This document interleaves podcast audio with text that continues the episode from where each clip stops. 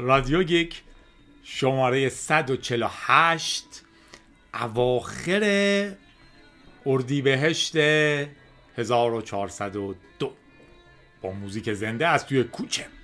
با من باشین.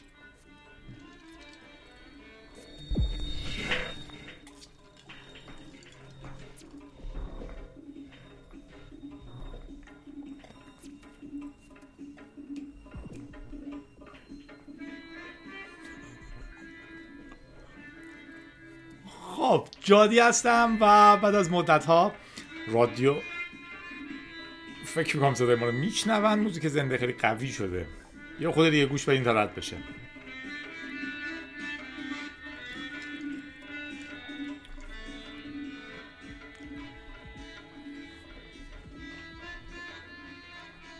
من دیگه روش حرف میزنم چون که خیلی طولانی شد. جادی هستم، رادیویی که صد و چهل و هشت رو بعد از مدت‌ها ضبط می‌کنم. دلیل تأخیر تنبلیای خودم بود. دیوایسامو پس دادن همشونو. امروز توی بازی سی تی اف شرکت کردم. سعی می‌کنیم رویکرد رو تقویت کنیم. امیدوارم که واقعاً بتونیم به جایی برسیم که رادیو رو هر هفته بدیم. حمایتاتون خیلی زیاد بود. من اصلا شرمنده شدم. محمد رضا پنجاه یورو، علی سی یورو، احسان پنج، ارسلان پانزده، شایدم بیست و پنج، یادم نیست. صادق پنج تا قهوه خارجی برام خریده. ماندانا پانزده، سامی ده، فرشاد ده، عبدالرضا بیست و سالک هم بیست یورو. خیلی من تو این سال دقیق نیستم، ریالی‌ها رو دیگه نگه نداشتم. آرش و فرنازم قهوه خارجی خریدن. از همتون ممنونم. قهوه خارجی منظورم اینه که در واقع تو بای می کافی بگم هر قهوه پنج دلار یا چنین چیزیه. از همتون ممنونم، بسیار بسیار محبت دارین. معلومه که پتریانا اصلی ترین حامیان رادیو گیکن. اجازه نگرفتم اسمشون رو بخونم، در نتیجه اسم نمیبرم، ولی در واقع کسایی که توی سایت پیتریان سلش جادی جادی حمایت میکنن کسایی هستن که باعث میشن شما بتونین رادیو رو بدون تبلیغ بشنوید. از اون مهمتر، کار من مهمتر از این چیزا نشه و همچنین سعی نکنم به شما چیزی بفروشم. بسیار ممنونم از تمام پیتریونا. پاترئون دات کام اگه خواستین برین سلش جادی جادی. اگر از جادی چیزی یاد گرفتین، اگه خارج کار میکنین، درآمد ثابتی دارین، ثابتی دارین و میتونین چند یورو یا دلار یا کرون در ماه پلچ کنین، باعث خوشحالیه. شاید شد کار اصلیم. خوش اومدین به رادیو گیک. یه نامه طولانی از محسن داشتم که به نظرم نامه مهمیه. تمرکزش روی این بود که در واقع ویدیوی چت جی پی تی رو دیده و میخواست تجربه خودش رو هم بگه، که به نظر من من تو اون جنبه خورده کم حرف زدم یا خشن حرف زدم، چون مواظب کلاهبردارایی بودم که سعی میکنم به شما همیشه راز پول در آوردن رو بفروشن. خودتون که پیش میرین امکانات وجود داره. اولا حرفش اینه که هوش مصنوعی کار میکنه الگوریتم ژنتیک داره، چون روش‌های شبکه عصبی بسیار پرهزینه ترن و در نتیجه اصولا وقتی میگیم که راه حل‌های یادگیری ماشین، هوش مصنوعی و اینجور چیزها، هزینه اجرایش رو هم باید ببینیم. خودم اضافه میکنم که شرکت پشت چت جی پی تی بیلان مالیش رو منتشر کرده و ضررده بسیار جدیه و هنوز نتونسته این رو یه جوری مانتایز کنه که پول اون همه تحلیلش در بیاد. در واقع همینجوری دارن پول میریزن توش، صد میلیون صد میلیون دلار، به امید اینی که قدرت سرچ انجین رو از گوگل مثلا منتقل کنن به بینگ. ولی خود شرکت نمیتونه اون میزان هزینه‌ای که کرده رو مستقیماً برگردونه. در واقع پیاده سازی اینها به شکل شخصی کار بسیار بسیار بسیار سخت تریه و گفته بعد پارامترهای محیطیتون هم بشناسین. تذکری که گفته که تو زیاد روش حرف نزدی اینه که چت جی پی تی یه دونه در واقع خیلی هوش مصنوعی جنرالیه، در تمام حوزه ها داره کار میکنه و تکسته. در واقع یه سرچ انجین خیلی خیلی خیلی خوبه. با هوش مصنوعی نرو تک منظوره فرق میکنه، نازک. یعنی در واقع وقتی شما یه هوش مصنوعی خیلی جنرال دارین، باعث میشه که مسائل خیلی خاص رو خب بدتر بتونه جواب بده. مطمئناً چت جی پی تی بازی کنه با یه انجین خیلی معمولی شطرنج ازش میبازه، چون که کار شطرنج نیست، کار اون شطرنجه. همین اتفاق توی ترید هم میشه. در واقع بحث حالا محسن این بود که مثلا اگر ماشینی که آدمی که تا حالا ماشین ندیده رو اگر بذاریم پشت فرمون، خیلی هم باهوش باشه، بسیار هم توانمند باشه، خب نمیتونه رانندگی کنه. باید این کار رو یاد گرفته باشه. در نتیجه چت جی پی تی نه تنها برای پیش بینی توسعه و یادگیری نشده، بلکه اصلا درکی از بازارهای مالی و ترید هم نداره و در واقع از این زاویه دید میگه من بهش نگاه نکرده بودم و بهتره که در مورد صحبت کنیم. در مورد خودش هم گفته که حالا من یه دونه در واقع انجینی دارم که هوش مصنوعی با شبکه عصبی صد درصد ترید اتوماتیک میکنه و ضررده که نیست، بعد تا یک تا هفت درصد هم سودده بر اساس تجربه هست. این رو لازم دونسته بود من اضافه کنم. ولی میرم سراغ خبرهای این هفته. بحث این هفته به اصطلاح که البته از این هفته بیشتره اینه که ما تقریبا دو ماه خبر روی دوشمون داریم، هم به خاطر تنبلیای من، هم به خاطر اینکه بالاخره بعد از اینکه از زندون اومده بودم کلی کارهای متفرقه رو هم تلمبار بود از طرف شرکت و غیره، و از اون طرف هم یه سفر ویتنام دوچرخه سواری خیلی طولانی رفتم که بعد در مورد اونم حرف بزنم یه بار، شاید واقعا توی رادیو یا مصاحبه کنم، چه من بعد چی بگم. ولی به هر حال اخبار خیلی زیاد شده. من چند تا از مهماش رو تو این رادیو پوشش میدم. در این حال رادیو گیک یکی از خوشحالیاش اینه که الزاماً بحث روز نکنه. ایده من اینه که تو رادیو گیک شما چیزهای متنوعی رو بشنوین که در خارج از اون لحظه خاص هم به درد بخور باشن. حالا بعضی موقع بحث روز هم داریم، ولی در نهایت نگاهمون نگاه عام‌تریه. در نتیجه نگران قدیمی بودن خبرها نباشین و تلاشمون اینه که از هفته بعد بندازیمش رو دور. همیشه آرزوی من این بوده که اینقدر وقت و انرژی بتونم بذارم، در واقع نگران چیزهای دیگه نباشم که بتونم هفتگی این رو بدم و بحث‌ها رو بیشتر باز کنیم. به هر حال مقدمه زیاد گفتم، بیاین بریم رادیو گیکمون رو ببینیم. اولین خبر لیک شدن، این در واقع انت... قد... لیک یه جایی نشتی نشتی سورس، حالا خواستم فارسیش کنم، نشتی کد منبع توییتر در واقع آنلاین بوده. کدی که توییتر رو میچرخونه. چند وقت پیش یک خبری اومد که نشتی داشته نشت کرده و رو گیت هاب منتشر شده بوده. همون روزی که توییتر شکایت میکنه به دادگاه آمریکا و میگه این پراپرتی معنوی ماست و گیت هاب باید ورش داره، گیت هاب حذفش میکنه. حالا جای سواله که چنین چیزی رو نباید قبلا به خود گیت هاب بده که آقا این کد ماست ورش دار دیگه، حتما باید بره شکایت کنه. ولی بحث اینه که الان به نظر میاد که چندین ماه آنلاین بوده و کسی توجه نکرده بوده به حذف کردنش. حالا یا توییتر گفته بود نیاز به شکایت داشت یا نگفته بود. اینکه کی کد رو لیک کرده یا نشت داده مشخص نیست دقیقاً، هرچند که توییتر درخواست کرده که در این مورد تحقیقات اتفاق بیفته. ولی حد زده میشه کسی که کد رو در واقع آپلود کرده رو گیت هاب یکی از کارمندای ناراضی بوده که از توییتر حالا اومده بیرون یا اخراج شده سال گذشته. همون که یادتونه ماسک بعد از اون ماجراهای ایلان ماسک بعد از اون ماجراها که بالاخره خرید ایلان ماسک سیچوان ماسک میگم برادرش، اگه ترک نیستین ایلان به ترکی یعنی مار، سیچوان یعنی موش.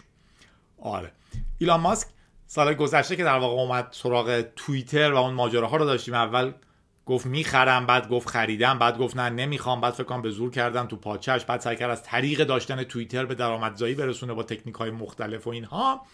یه تعداد خیلی زیادی هم کارمند اخراج کرد. حدود هفت هزار و پانصد تا کارمند توییتر داشت که هفتاد و پنج درصدشون اخراج شدن، یعنی از هر چهار نفر یکی رو اخراج کرد که خیلی عدد عظیمیه و حد زده میشه که این سورس رو یکی از کارمندان ناراضی آپلود کرده. در موردش بیشتر حرف میزنیم، در واقع در مورد هم اخراج ها هم توییتر. ولی قبل از این بگیم که خود گیت هاب که حالا میگفتیم توییتر روشه، این واسه من واقعی بود. راستم سفر اومدم یه کدمو زدم در واقع پوش بشه به گیت هاب و دیدم ایرور میده که آیدنتیفیکیشن گیت هاب عوض شده، کلید خصوصیش در واقع تغییر کرده، در نتیجه کلید عمومیش هم تغییر کرده. در نتیجه من کاری که قبلا کامپیوترم میتونست اس اس اچ کنه به گیت هاب الان ارور میده و میگه این سایت در واقع کلیدهاش عوض شده ها، مطمئنی؟ منم با اون هیستوری اینجوری بودم که یعنی اومدن ببینن من با گیت هاب چی کار میکنم یعنی چی. بعد خبر رو سرچ کردم و این خبر رو دیدم، یکی از کارمندهای گیت هاب اشتباهی آر اس ای اس اس اچ کیه پرایوت گیت هاب رو توی خود گیت هاب یه رپوزیتوری آپلود کرده. در واقع همه این امنیت‌ها با دو تا کلید اتفاق میافتن، کلید عمومی و کلید خصوصی. شما میتونین هر چیزی رو با کلید خصوصیتون رمز کنین و فقط کسانی که کلید عمومی رو دارن میتونن بازش کنن. کلید عمومی هم عمومیه، همه دارنش، در واقع دارین امضاش میکنین. شما میتونین هر چیزی رو با کلید خصوصیتون امضا کنین، بزنین تو اینترنت، هر کسی میخواد کلید عمومی شما رو برمی‌داره، اون رو باز میکنه و مطمئنه که شما در واقع گذاشتینش تو اینترنت. و برعکس، هر کسی میخواد یه چیزی رو با کلید امضا میکنه و میذاره تو اینترنت، همه میتونن ببیننش، ولی چون فقط شما کلید خصوصی رو دارین، فقط شما میتونین بازش کنین. خیلی ترکیب جالبیه این کشف اصلا الگوریتم کلیدهای خصوصی و عمومی. در نتیجه الان شما هر سایت اچ تی تی پی اسی که میبینین در واقع توی سرورشون یک کلید خصوصی درست کردن و کلید عمومیش رو پابلیک کردن. شما میتونین مطمئن باشین که دارین با اونجا حرف میزنین.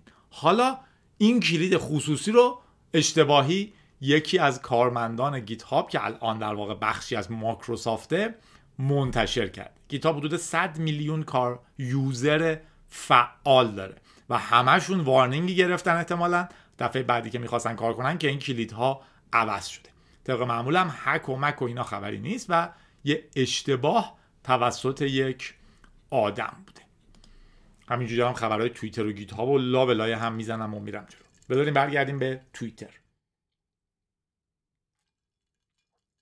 خبر قبلی توییترمون این بود که توییتر یک کارمند ناراضی احتمالاً که اومده بیرون سورس کد رو منتشر کرده توی اینترنت و بعداً این رو ورداشته بودن.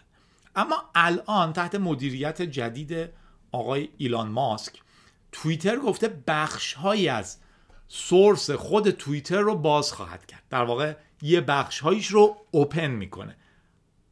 من لایسنسش رو ندیدم. فری سافتور با اوپن فرق داره. یعنی میذاره شما بخونین، آیا میذاره استفاده کنین؟ ظاهرا برای استفاده هم گذاشته، ولی خب انقدر بخش‌های تیکه تیکه‌ای هست و هیچ راهنما و توضیحی برای اینکه این کد چجوری قابل استفاده میشه نداره که در واقع کسی نمیتونه از روش توییتر خودش درست کنه. از اون خبر قبلیه میتونستن درست کنن. الان یه بخش‌هایشو منتشر کرده که مهمترین بخشش الگوریتمیه که مشخص میکنه چه توییتایی باید بیان تو صفحه شما. یه دوران خیلی خوب قشنگی قدیما بود که شما میرفتین تو توییتر، از اون باحال‌تر توی اینستاگرام، و هر خبری که جدیدتر نوشته شده بود بالاتر بود. در واقع شما میرفت یک جوکی چند وقت پیش داشت که من یه ایده استارتاپی دارم، یه سایتی باشه دقیقاً عین اینستاگرام ولی عکسای مردم به ترتیب زمانی که ارسال کردم بیاد و فقط من کسایی رو ببینم که فالو کردم. در واقع همون اینستاگرام قدیم رو به ما برگردونین، اون خیلی خوب بود. نه اینکه خودتون بگین ای این از سه سال پیش هست خیلی مهمه ها، اینا همه دارن میبینن تو چرا نمیبینید؟ که خب من نمیخوام ببینمش، من فالو نکردم که نبینم. اگه قراره هممون هم یه چیز ببینیم که چه کاری؟ این روزنامه رسمی کشور رو میخونیم. خلاصه الان اون الگوریتمی که میگه چه توییت هایی بیان صفحه اول رو توییتر گذاشته توی اینترنت. خوندن سورس سخته، منم سعیم رو کردم، یه جاییش بسیار گیج میشین که اصلا این تیکه چیکار میکنه کجاست، ولی در نهایت جالبه. توییتر گفته که در واقع این first step to begin more transparent to being more transparent، اولین قدمیه برای اینکه شفافتر باشیم. و همینطور گفته این کار prevent میکنه ریسک رو، جلوی ریسک رو هم میگیره. این خیلی بحث جالبیه. ماسک در واقع خودش توضیح میده که ما این الگوریتم رو که منتشر کردیم ممکنه خیلی هم خجالت آور باشه و احتمالاً اصلا نگفت تا احتمالاً و مردم توش مشکلات زیادی رو پیدا خواهند کرد، اما ما این مشکلات رو سریعاً حل خواهیم. این کار شجاعانه ایه، حواستون باشه. حتی چیزی به عظمت توییتر با هفت هزار و پانصد نفر که اون رو نوشتن که شما به پنجاه درصد برنامه‌نویسای ایرانی نشون بدید میگه من اینو توی یه هفته برات درست میکنم، هفت هزار و پانصد تا اونجا آدم دارن درستش میکنن، میفروشنش، نگرش میدارن و کارهای دیگه. در واقع هنوز کدشون به نظر مدیری که خریده اینه که خجالت آوره، ولی میذاریم اینجا، ترس نداره که کد دیگه هر جاشو گفتین که اشکال داره اونجاش رو درست میکنیم. میگه حتی اگر با یک بخشیش موافق هم نبودین، حداقل اینه که میدونین چرا این اتفاق داره میفته. اگه کدی رو ببینین که چرا یه چیزایی داره میاد صفحه اول. و البته این رو هم اضافه کرده که ما این رو نذاشتیم شما فقط باگاشو پیدا کنین، ما اینو گذاشتیم که شما حتی اصلاحش هم بکنین. اگه فکر کردین یه فیچری توش کمه، فیچر رو اضافه کنین. البته هنوز مکانیزمی برای اینکه شما کدتون اضافه بشه به کد اصلی توییتر نگفتن توش چجوری، آیا میتونیم پول ریکوست بفرستیم یا چی. و در نهایت هم ماسک مقایسه کرده با لینوکس که ما کد لینوکس رو در دسترس داریم، این شاید به نظر بیاد ریسک بیشتری درست میکنه، ولی در عمل دیدیم که نه، کامیونیتی، جامعه، برنامه نویسا، دیولپرها توش مشکلات رو میبینن و حل میکنن. خیلی این اتفاق بیشتر از اینی میفته که کسی ببینه و یواشکی ازش سوء استفاده کنه. در واقع این نرم افزار در نهایت امن‌تر میشه و همونجوری که گفتم گفتم ما پیشنهاد هم توش قبول میکنیم و ایدمون فقط به اصلاح باگ توسط شما نیست، برای اینکه شما بفهمینش، باگاشو فیکس کنین یا حتی چیزی رو توش بهتر کنین. یه شوخیای با مزه‌ای هم اینجا در جریان پیدا کرد. مثلا یکی برداشت یه پول ریکوست درست کرد، یعنی در واقع گفت کد توییتر رو از تو گیت هاب ببرم تو اکانت خودم، یه تغییراتی توش بدم، بعد به توییتر بگم بیا تغییرات منو اضافه کن. توی یه فایلی یه جایی یه جای پرتیش یه چیزای خیلی خنده‌دار و تابلویی اضافه کرد که مثلا اگر توییت صاحبش ایلان ماسک بود حتما بیاره صفحه اول، اگر بذارم مثلا مثلا جمهوری خواه بود، ریپابلیکن بود، امتیاز بیشتری بده که بیشتر دیده بشه و چند تا قانون اینجوری خودش بهش اضافه کرد و لینک میداد به آدما که ببینین تو سورس کد چیا هست. هم هم یک کالمه سایت خبری واقعی هم اینو باور کرده بودن و میگفتن وای توش اضافه شده که توییت های جمهوری خواها بیشتر از دموکرات ها دیده میشه، اگه چیزی از خود ایلان ماسک باشه حتما میاد صفحه اول همه و اینجور چیزا. یه شوخی گیت هابی بود ولی در نهایت بودن سورسش به نظر ما بامزه است. و در مورد اخراج های توییتر گفتم، اپل هم کنار آمازون و گوگل و مایکروسافت و توییتر داره کارمنداش رو اخراج میکنه.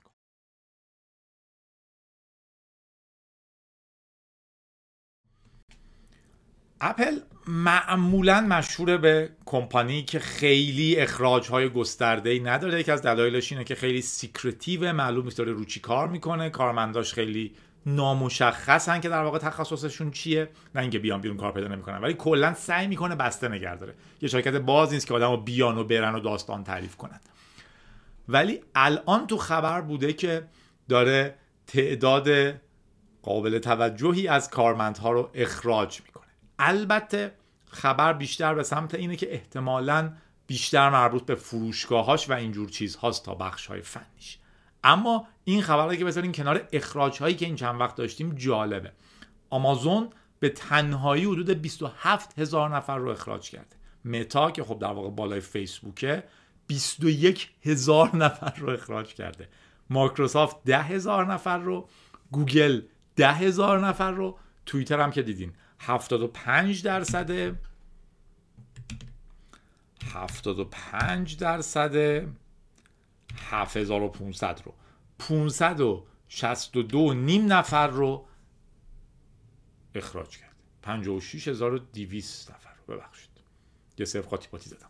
به هر حال می‌بینین چقدر اخراج داریم. الان اپل هم کنارشون وایساده. خود این خبر برای من جذابیت خاصی نداره. چیزی که باعث شده خبر رو براتون بیارم اینه که در این دورانی که همه انقدر متمرکزیم رو اینی که برنامه نویسی یاد بگیریم، شغل برنامه نویسی خیلی خوبه، همینجا یه جا بیست و هفت و بیست و یک میشه پنجاه و هشت و بیست هفتاد و هشت تا هفت هزار و پانصد تا بود، نه پنج هزار نفر اونجا اخراج کرده، میشه اینجا هشتاد تا. شما بگی هشتاد هشتاد و پنج نفر رو، هزار نفر رو همین الان اخراج کردن، آدمایی که تجربه دارن، رزومه عالی دارن، کارشون رو بلدن و غیره و غیره. توهم اینی که بازار کامپیوتر همینجوری اشتیاق داره که من پایتون مقدماتی یاد بگیرم بیام توش خیلی درست نیست.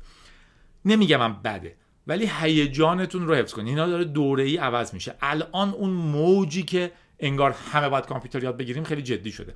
من جز مشوقینش هم، مشوقین پایتون هم هستم، ولی در مورد دوتاش هم میخوام یه توضیحی بدم. یاد گرفتن برنامه نویسی خیلی خوبه به عنوان یه مهارت جانبی، به نظر من تقریبا الان دیگه برای همه لازمه. ولی اینکه مستقیما شما کاری که الان دارین براش حقوق میگیرین و باید ول کنین برنامه نویس بشین، گاهی فقط باعث میشه که رنجش درست بشه. برنامه نویسی رو شروع کنین یاد گرفتن برای یاد گرفتنش و بعد توی در واقع هر جایی که باشین برنامه نویسی به دردتون میخوره، شاید هم برنامه نویس بشین. این یک. دو، در مورد پایتون، من مشوق پایتون بودم و هستم، ولی این چند وقت دیدین من از راست حرف زدم که خیلی میتونه زبون خوب و آینده داری بشه از سی یاد گرفتن گفتم و چیزهای دیگه. زبونها زیادن، حتی جاوا اسکریپت، پی اچ پی، سی شارپ، دات نت، همه اینا زبونن، میتونین همشون رو یاد بگیرین. دلیلی که من پایتون رو تشویق میکردم و میکنم اینه که به عنوان زبون اول خیلی سرراست‌تر و راحت‌تر از خیلی چیزها شما میتونین پایتون یاد بگیرید، چون سینتکس آسونی داره. در این حال لایبرری‌های زیادی داره خیلی جاها کار میکنه. ولی منظورمون این نیستش که اگر شما میخواین برین در شغل برنامه‌نویسی پایتون بهترین انتخابه. اتفاقاً شرکت‌های کمی هستن که مستقیماً با پایتون کار کنن. در نتیجه اگر برای شغل برنامه‌نویسی فکر می‌کنین خیلی به زبون‌های دیگه‌ای هم فکر کنین. خیلی شرکت‌های کمی هستن که مستقیما آدم پایتونی بخوان. شرکت ما پایتونی میخواد و خیلی شرکت‌های دیگه. گوگل خیلی وقتا میگه ما پایتون رو میزنیم جزء مهارت‌ها، چون کسی که پایتون بلده نشون میده که علاقه‌مند بوده که خودش بره چیز یاد بگیره، کارهای باحال بکنه. برای شاغل شدن برنامه‌نویسی یاد نگرفته. اینو یادتون باشه. و خبر بعدیمون در مورد بلک مارکت هایی که اف بی آی یکی بعد از دیگری داره میبندتشون. چند لحظه صبر کنین، میریم سراغش.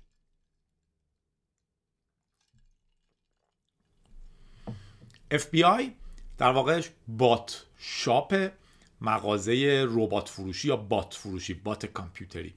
جنسیس مارکت رو بسته و یک عالمه آدمم دستگیر کرده.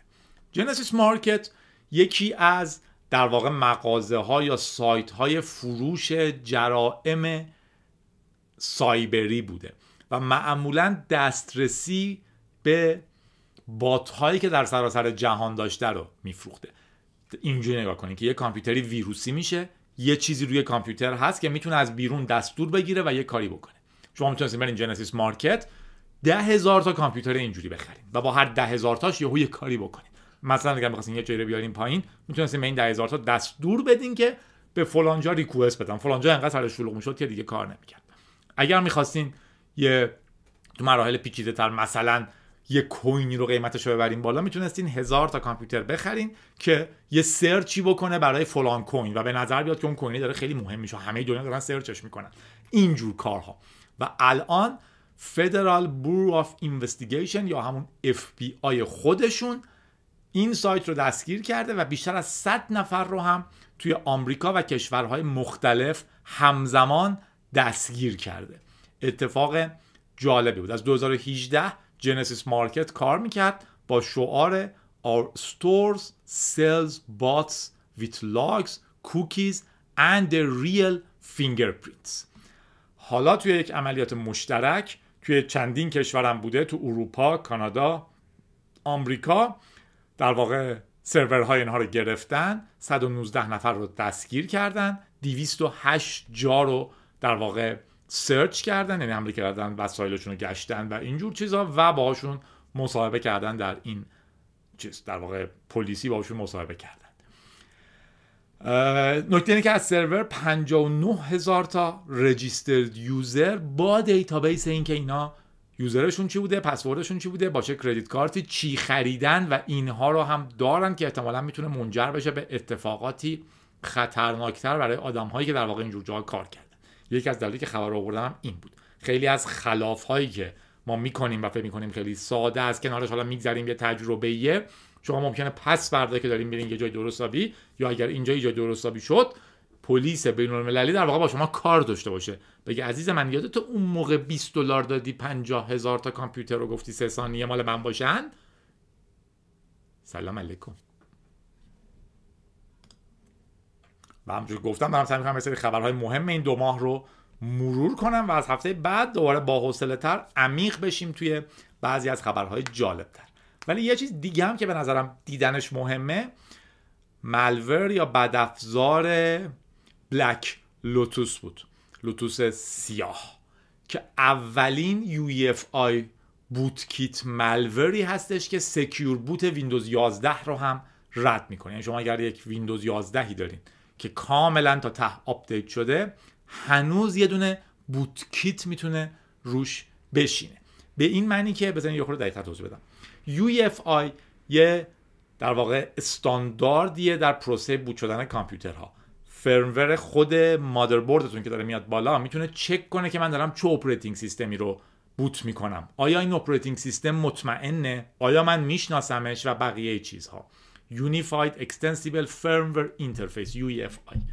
این وقتی میاد بالا ایده این بوده که ما میتونیم دنیا رو امن کنیم، چون که ما الان سیستم عامل رو چک میکنیم، مطمئنیم سیستم عامل سالمه، بعد سیستم عامل رو بوت میکنیم تا اینجا ویروسی نیست و بعد از این هم هر چی باشه که بد باشه سیستم عامل ممکنه تلاش کنه جلوش رو بگیره. حالا میتونه یا نه یه بحث دیگه است، ولی حداقل تا اینجا امنیم.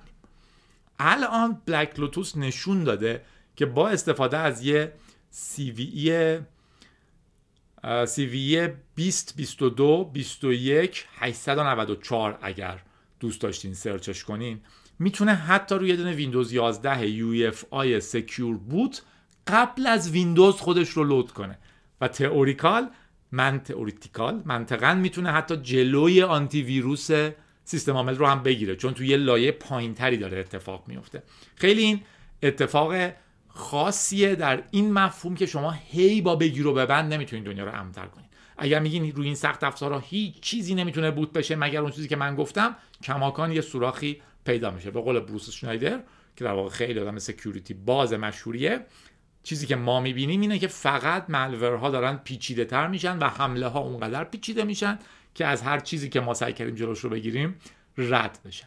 قیمت این بدافزار در واقع فرمور پنج هزار دلار بوده که البته هر آپدیتی هم که بده شما دویست دلار میدین، آپدیتش هم بهتون میدن. و نکته جذابش اینه که با اسمبلی و سی نوشته شده و هشتاد کیلوبایت بیشتر نیست. اگر بازم میخواستیم بپرسیم که آیا سی یاد بگیریم، میبینیم که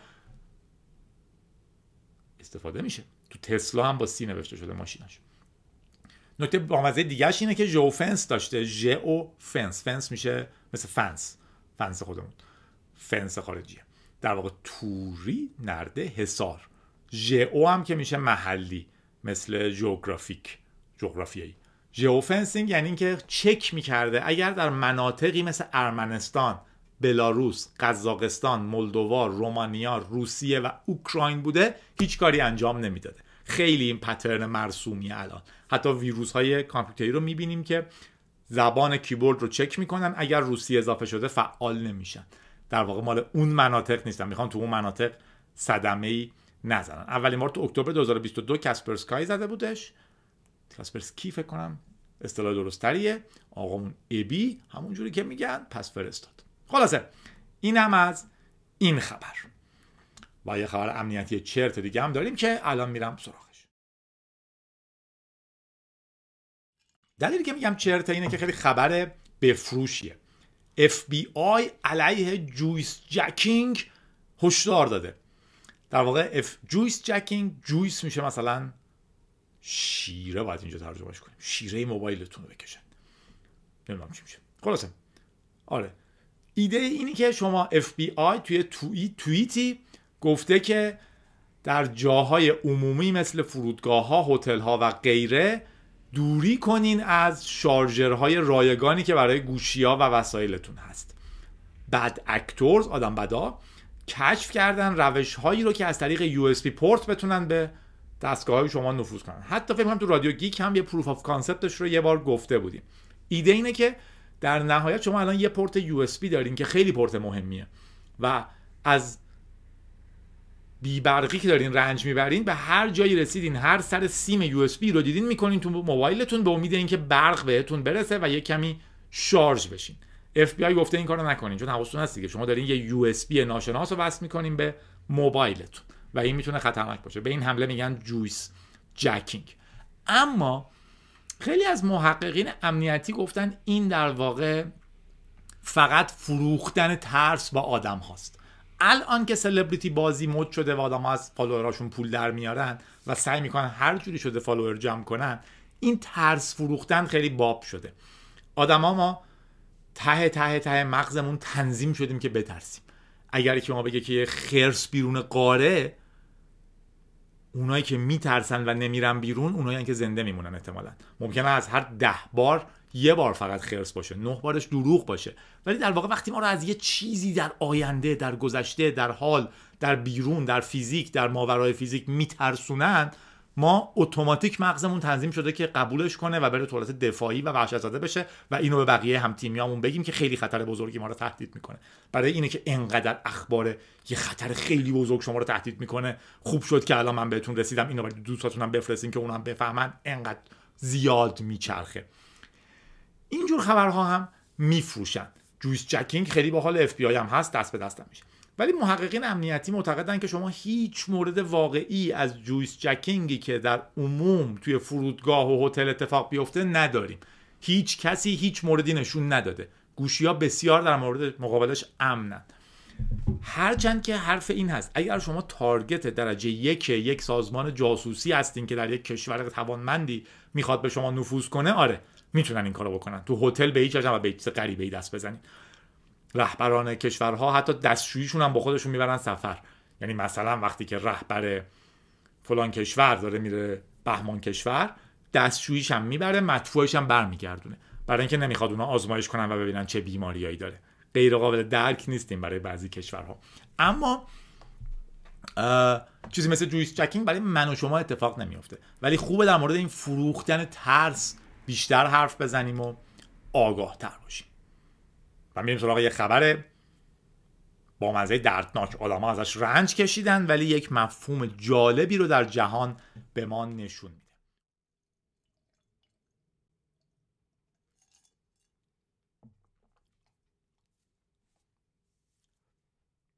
این خبر خیلی جالبه و نشون میده که چرا قانونگذاری پیچیده است و چرا هی با بگیر و ببند بیشتر و گوشهای قانونی رو بیشتر کردن خیلی وقتا اثرات معکوسی میگیریم. یه داستانی هست تحت عنوان اثر کبرا که آخرش اگه یادم باشه میگم. خود داستان خیلی واقعی نیست ولی داستانش بسیار آموزنده است. در این مورد خاص خبرم خیلی خوب نوشته شده، مال واشنگتن پسته. To comply with a new sesame allergy law, some businesses add sesame. برای هماهنگ شدن با قانون جدید حمایت از افرادی که به کنجد آلرژی دارن، بعضی بیزنس ها به غذاشون کنجد اضافه کردن. خبر با دو تا بچه شروع میشه، میای چهار ساله که از اول امسال شروع شده مریضی های خیلی بدش. سردرد داره، تهوع داره، آب بدنش رو از دست میده، استفراغ داره و هر بار هم که بهتر میشه بعد از اینی که میره فست فود مورد علاقهش وندیز و چیزبرگرش رو میخوره، دوباره حالش خیلی بد میشه.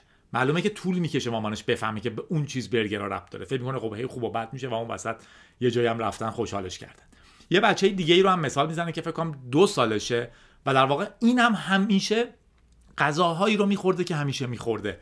میا هم این شکلی بوده، همیشه این چیزبرگر رو میخورده و هیچیش نمیشده، چون که میدونستن والدین هر دو بچه که بچهشون مشکل حساسیت به کنجد دارن و یه مجموع غذاهایی رو میخوردن که هیچیشون نمیشد.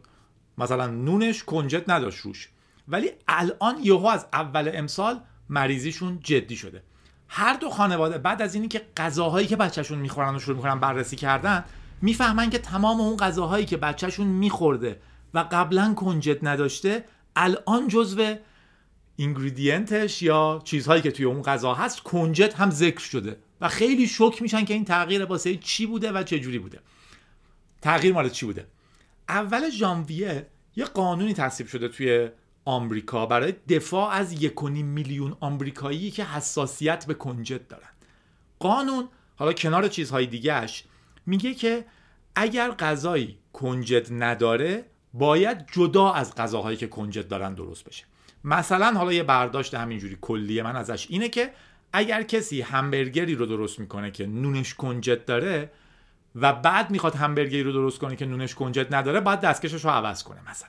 یا جایی که نونهای کنجددار رو نگه می‌دارن با جایی که نونهای غیر کنجددار رو نگه می‌دارن باید کاملا جدا باشه توی نگهداری. یا پروسه ساخت هر چیزی که کنجد داره باید کاملا جدا باشه از چیزی که کنجد نداره. این خب کاملا می‌خواسته دفاع کنه از اون یک و نیم میلیون آمریکایی که حساسیت جدی به کنجد دارن. ولی نتیجهش چی شده؟ بیزنس‌ها گفتن که خب این که برای ما خیلی سخته. خب اون همبرگری که قبلا توش کنجد نداشت ما یه خوره توش کنجد میریزیم توی مواد اولیه گوشتش و تو موادش هم می‌نویسیم کنجد داره. در نتیجه آشپزخونه‌مون خیلی راحت‌تر کار می‌کنه. قانون تصویب شده که دفاع کنه از شمایی که نمیتونین کنجد بخورین، ولی عملاً راه حلی که بیزنس پیدا کرده اینه که یه خورده کنجد به همه چی اضافه کنه و آشپزخونه‌اش رو دو تیکه نکنه که همه چی ازش جدا بشن، و بعد تو مواد اولیه اون همبرگر هم نوشته خب کنجدم داره با اینکه کنجد توش دیده نمیشه. و به خصوص این مشکل درست کرده برای بچهای کوچیک، چون که وزنشون کمه، یه دونه همبرگر که میخورن میزان کنجد به وزنشون خیلی زیاده. آدم بزرگا که میخورن خب انقدر توش کنجد نیست که اشکال حادی براشون نشون بده، هرچند که مهمه. خلاصه خیلی ماجرای جالبی بوده در بحث قانون گذاری. اصلا کبرا هم که گفتم چنین چیزیه. میگفتن که توی هند چون که مثلا کبراها، مارای کبرا مشکلات متنوعی درست میکردن، یه فرماندار انگلیسی قانون تصویب میکنه که هر هندی که یه مار کبرا کلشو بیاره یه مقداری پول میگیره، و انتظار داشتن این جمعیت کبراها رو شدیداً بیاره پایین، ولی دیدن که جمعیت کبرا خیلی هم زیاد شده و بعد از مدتی فهمیدن که خب بله، راه حل این اینه که راه حل آدما براش اینه که اتفاقاً تو مزرعه هاشون کبرا پرورش میدن، مزاحم خونه‌های کبراها نمیشن که بچه‌هاشون و کله‌هاشون رو بکنن نصفشون، و همینجوری جمعیت کبرا بیشتر بشه و اینا بتونن بیشتر و بیشتر و بیشتر کله کبرا براشون بیارن. در واقع جمعیت رو زیاد کردن آگاهانه برای سودشون. به میگن اثر کبرا. این داستان مشهوره که واقعی نیست اگه درست یادم باشه، ولی در نهایت اثر کبرا تو خیلی جاها دیده میشه. مثلا میگن که اوکی، ما برای اینکه بتونیم استادی رو ارزیابی کنیم تعداد مقاله‌هاش رو میسنجیم. نتیجهش این شده که شما چرند و پرندترین مقاله های ممکن رو منتشر میکنیم و فقط تعدادش مهمه. نتیجهش این شده که یکی میگه که تعداد خط کدی که نوشتین مهمه. ما آخر ماه اولویشنمون از برنامه‌نویسا اینه که چند خط کد نوشتن. واقعا این وجود داره تو دنیا. نتیجهش اینه که خب شما کداتون رو گشادتر مینویسین یا اصلا تیکای چرت و پرت کد مینویسین. در واقع شما هر وقت هر چیزی رو به عنوان سنجه بپذیرین و بخواید اون رو معیار قرار بدین و اعلامش کنین عمومی، اون سنجه دیگه سنجه خوبی نیست. در واقع هر سنجه‌ای که برای محاسبه عمل کرد به کار بره احتمالاً پتانسیل این داره که به سنجه بدی تبدیل بشه. این چون بحث جالبی بود گفتم لایه خبرهای تکنولوژیمون بدم، در عین حال با تکرار اینی که مثلا هکر نیوز چنین خبری توش میره، هکرها فقط کلشون تو کامپیوتر نیستش که چیزای مربوط به هکرها رو بخونن، هکرها چیزایی رو میخونن که باعث میشه بهتر فکر کنن. و در نهایت هم یکی دیگه هم خبر پنتاگون رو داریم که کسی که اسناد رو لیک کرده بود از روی پروفایل استیمش دستگیر شده. کل خبر بیمزه بود ولی با مزگیاش هم داشت دیگه. در واقع چند وقت پیش یه خبری بود که یه مجموعه از اسناد پنتاگون منتشر شده. چی میگفتیم به لیک شده؟ اول و آخر رادیو لیک بود. میچکه چکیده نشت کرده مقداری از اطلاعات در واقع وزارت دفاع آمریکا نشت کرده که به طور خاص خیلی مهماش در مورد ضعف‌های نظامی اوکراین، نقاط ضربه پذیر و اینجور چیزها بوده. و بعد خبر اومد که کسی که اینا رو نشت داده بود دستگیر شده. از یه برنشون میده دنیا چقدر واقعا دیوونه خونه است، یعنی دنیا چقدر در پیته. من همیشه مثال میزنم که ما اولین باری که رفتیم تو اتاق اساتید علامه حلی دیدیم که با همون رفتارهایی که بچه دارن بیرون میکنن و اینا هم دارن تو اون اتاق با هم میکنن، فقط قیافشون بزرگتر شده. بعد دیدیم همین توی لول رؤسا هم اتفاق میفته، در شرکت ها همین، مطمئنم بین در واقع حکومت ها هم اتفاق میفته و همون مهمل بازی ها در نهایت همون یارو نمیدونه چیکار میکنه ولی میکنه، همون شوخی رو میکنه که شما تو دبیرستان ها بغلیتون میکنین و غیره و غیره، فقط فیگورش جدی تر میشه. در این مورد هم ببینید تو پنتاگون افراد بسیار زیادی به این داکیومنت ها دسترسی داشتن. یه یاروی خیلی عادی داکیومنت های محرمانه رو برداشته، برده خونش، رو کابینت آشپزخونش با دوربین ازشون عکس گرفته، آپلود کرده توی دیسکورد برای دوستاش که بگه ببینید من چقدر به چیزهای خفنی دسترسی دارم. در نهایت پنتاگون نگاه کرده که چه آدم‌هایی به این سند دسترسی داشتن، بین اینا بررسی کرده که کیا ممکنه اینو برداشته باشن، از روی فرم کابینت اون کفی کابینت آشپزخونه فهمیده که خونه کیه و بعد رفته پروفایلش رو چک کرده، تو پروفایلش دیده که اکانت استیمش رو یارو گذاشته. بعد خب اکانت استیمش رو که گذاشته دیگه رفتن دستگیرش کردن. بیشتر مهمل بازیش بوده تا یارو واقعا بخواد کار جاسوسی بکنه، فقط خواسته بین دوستاش جو بده.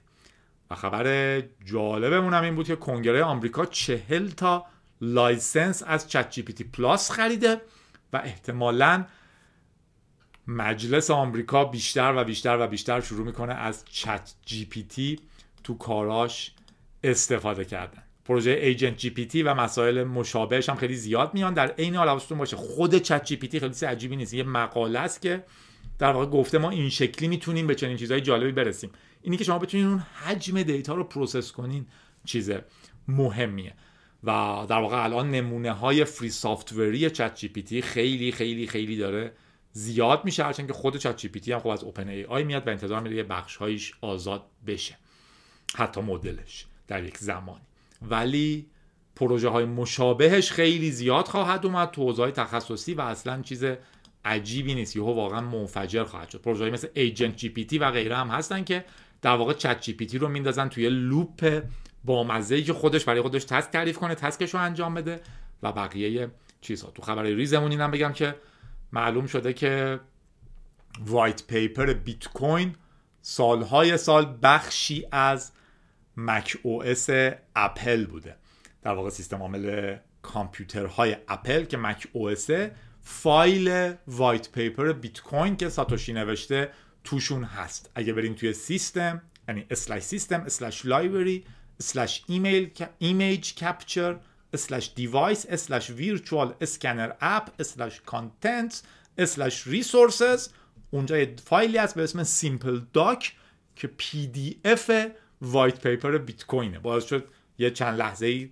قیمت بیت کوین هم بره بالا، ولی حدس میزنن که این یه سوتیه از طرف یکی از مهندسایی که روی در واقع ایمپورت فرام آیفون کار میکرده. یعنی یه فیچری هست به اسم کانتینیویتی کانتینیویتی کامرا فیچر که بتونین با موبایلتون از یه داکیومنتی عکس بگیرین، انگار اسکن شده و توی یکی از اپ‌های کامپیوترتون شیرش کنین و به نظر میاد اون آدم با این پی دی اف تستش کرده و فعلا هم هست توی دونه مک کاملا آپدیت شده، هم در چهاردهم می دو هزار و بیست و سه اگر باشین هنوز فایل اونجاست و خیلی بامزه است. یه نفر گفته که لیتل برد، به قول ما کلاغه، بهش گفته که کلاغه میشه پرنده بزرگ نسبتا برای شهری ولی تو خارجی ها میگن لیتل برد. به من گفته کلاغه، بهش گفته که تو اپل تقریبا یک ساله که یه تیکت وجود داره که این فایل اینجاست و یه کاری در موردش بکنید.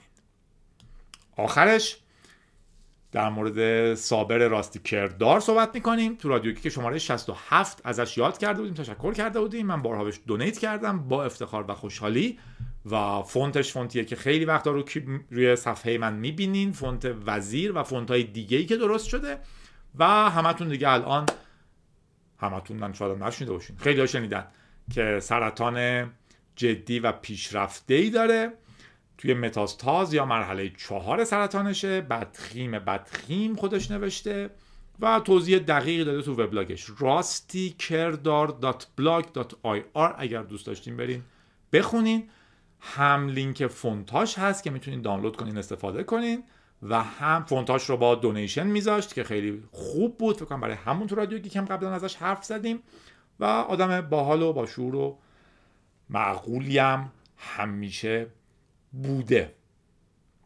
با شعور احساس کنم یه جوریه، شاید بعضی خودشون ولی خودمون با شعور بوده دیگه، شعور کمیابه، نمیدونم. مرحبا تو وبلاگش توضیح داده ماجرا چیه و گفته اگه دوست داشتین فونتاتون رو آپدیت کنین، صفحه کمک مالی دونیشنش رو هم گذاشته، اگه دوست داشتین مستقیم ببینین از تو راستیکردار دات گیت هاب دات آی او اسلش وزیر متن برین، چون تایپش آسونه گفتم، یا اینکه راستیکردار دات بلاگ دات آی آر یا سرچ کنید دنبال صابر راستیکردار، الان همه جا پیدا میشه و صفحه دونیشنش هست و چیزی بیشتر از دونیشن هم اینجا وجود داره دیگه. دونیشن فقط پوله، برای دلسوزی هم نیست، برای تشکر از کار فوق‌العاده‌ای که کرده تو خیلی چیزا، فکر کنم حتی تلگرام هم اگه فارسیش رو استفاده کنین که منطقاً می‌کنین، در واقع فونت‌های راستیکردار توش استفاده شده. ویکی‌پدیا رو یادم نیست ولی خیلی جا فونتاش هست و خیلی از ویدیوهای منم فونت وزیر فونت دیفالت من برای فارسیه و بعضی موقع‌ها انگلیسی. دوست داریم صابر، متاسفیم از این اتفاقی که افتاده ولی دنیاست دیگه، اتفاقا میفتن، نمیشه گفتش که برای من بیفته برای تو نیفته، ولی هممون بالاخره یکی از این اتفاقات میفته. مرسی که برامون انقدر شفاف ازش حرف زدیم، شجاعت بزرگی میخواد. وزیرم گفته نگین اینترنت طبقاتی، بگین اینترنت حرفه‌ای. من سرچ کردم موقعی که پیدا نشد، منم دیگه همون رو نگه داشتم. شما هم لطفاً هی نگین اینترنت طبقاتی، بگین اینترنت حرفه‌ای. این که حالا بعضیا میتونن اینترنت بهتری بگیرن، بعضیا نمیتونن. خیلی از پیش بینی‌های ما هم درست از آب در اومد در مورد اینی که شما پس فردا میان با دوربین میگن شماره ملی فلان فلان کار بدو کرده، از فلان چیز محروم میشه و غیره. خلاصا نگین اینترنت طبقات دیگه، بگین اینترنت ملی. و داشتم میمدم رادیو رو ضبط کنم، پوتین هم دفاع کرد از اینی که روسیه تی سی پی آی پی خودش رو بنویسه. خبر رو من حالا از خبرگزاری تاس آوردم، قدیمی هم از بیست و هشتم آپریل، ولی خبر جدید خیلی جدید دیده شد. من داشتم میمدم یه تیکه بامزه‌ایش رو که ترجمه از روسی، دقیقاً جلسه‌ای بود که داشت حرف میزد در این مورد، رو خوندم که خیلی دیگه کمدی بود دیگه. یه نفری مسئول شده که تی سی پی رو جایگزین کنه با یه ورژن روسی. دلیلش هم اینه که تی سی پی از غرب میاد و الان اینترنت روسیه تحت کنترل غرب. یه سری چرند و پرند. حواستون هست دیگه، تی سی پی آی پی و بقیه پروتکل‌ها پروتکل‌های آزادن، مال هیچکی نیستن. یه ایمپلمنتیشن هم درسته که نویسندش در غرب بوده یا تو آمریکا بوده، ولی خیلی ها توش مشارکت کردن و الان هم آزاد. شما میتونید تغییرش بدین، بهترش کنین یا هر چیزی، پروپوزال بدین. و اگر شما مشکلتون با اون سلطه است، پروتکل تی سی پی رو قرار نیست عوض کنین. مثلا اینکه بگین سیگنال تلویزیون که میاد سیگنال غربیه، من باید اینو عوض کنم. در واقع شما از اینجا شروع کنین. ولی خب دوکونه به احتمال خیلی زیاد دیگه. مسئولش برای پوتین تو چیزی که شما میخوندم و ترجمه از روسی بود که خیلی بد ترجمه شده بود اتوماتیکش، ولی قابل فهم بود. میگفتش که تی سی پی بسیار چیز ضعیفی هستش و مشکلات زیادی داره تاواریش. اگر ما یک درصد پکت لاس تو تی سی پی داشته باشیم، چی گفته بود، سیصد و شصت ثانیه طول میکشه تی سی پی بتونه اینو حل کنه. ولی تو نمونه روسی که ما ساختیم توی پنج ثانیه این حل میشه. حالا کل این حرفا اصلا به نظر چرند پرند میاد.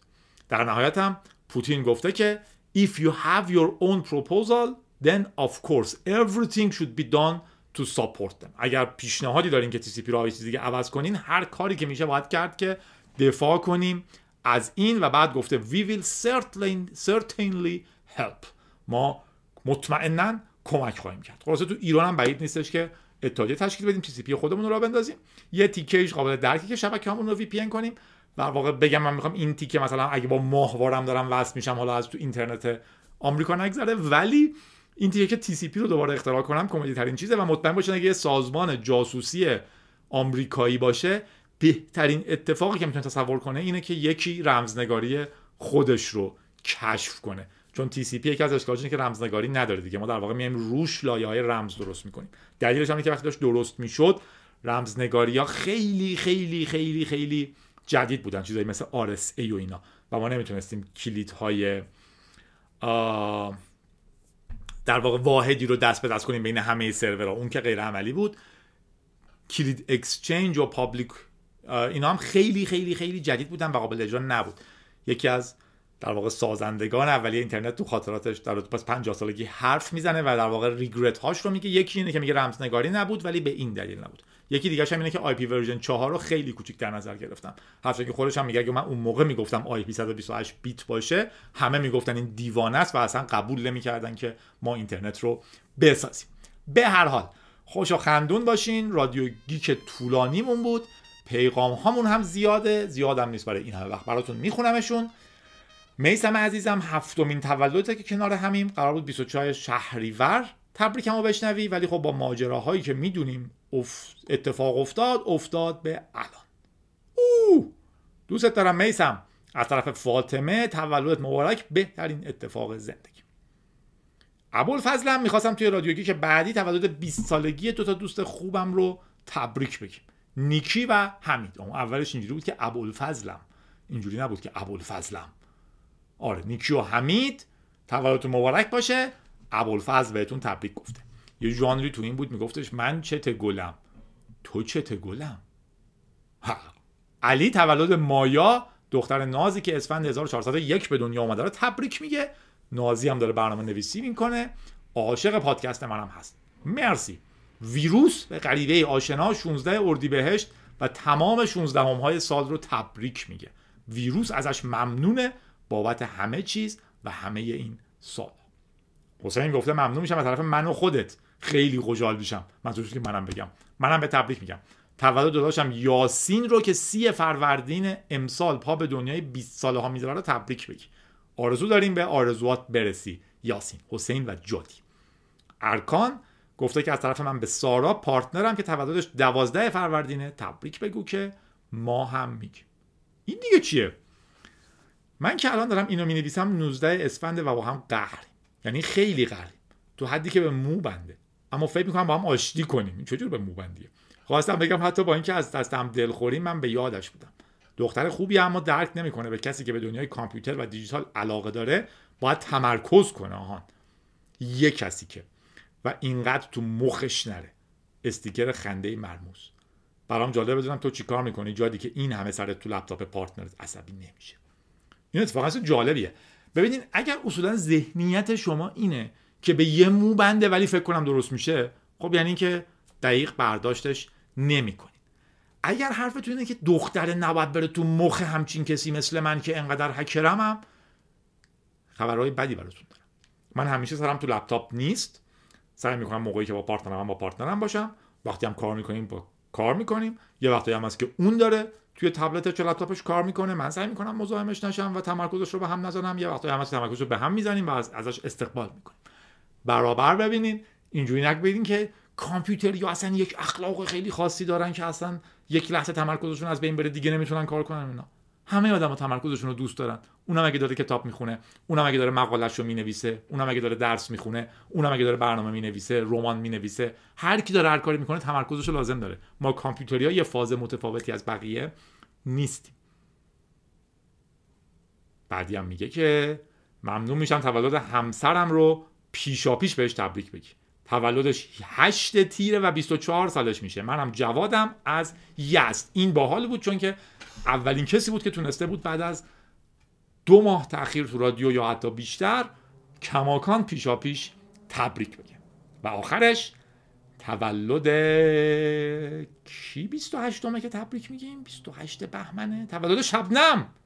شبنم تولدت مبارک. خسته نباشین. با رادیو گیک شماره صد و چهل و هشت بودین. بخندین، شاد باشین، انرژی داشته باشین. این بهترین چیزیه که ما داریم. تا وقتی روحیه‌مون رو حفظ می‌کنیم به پیش می‌ریم. خندون باشین. جادی.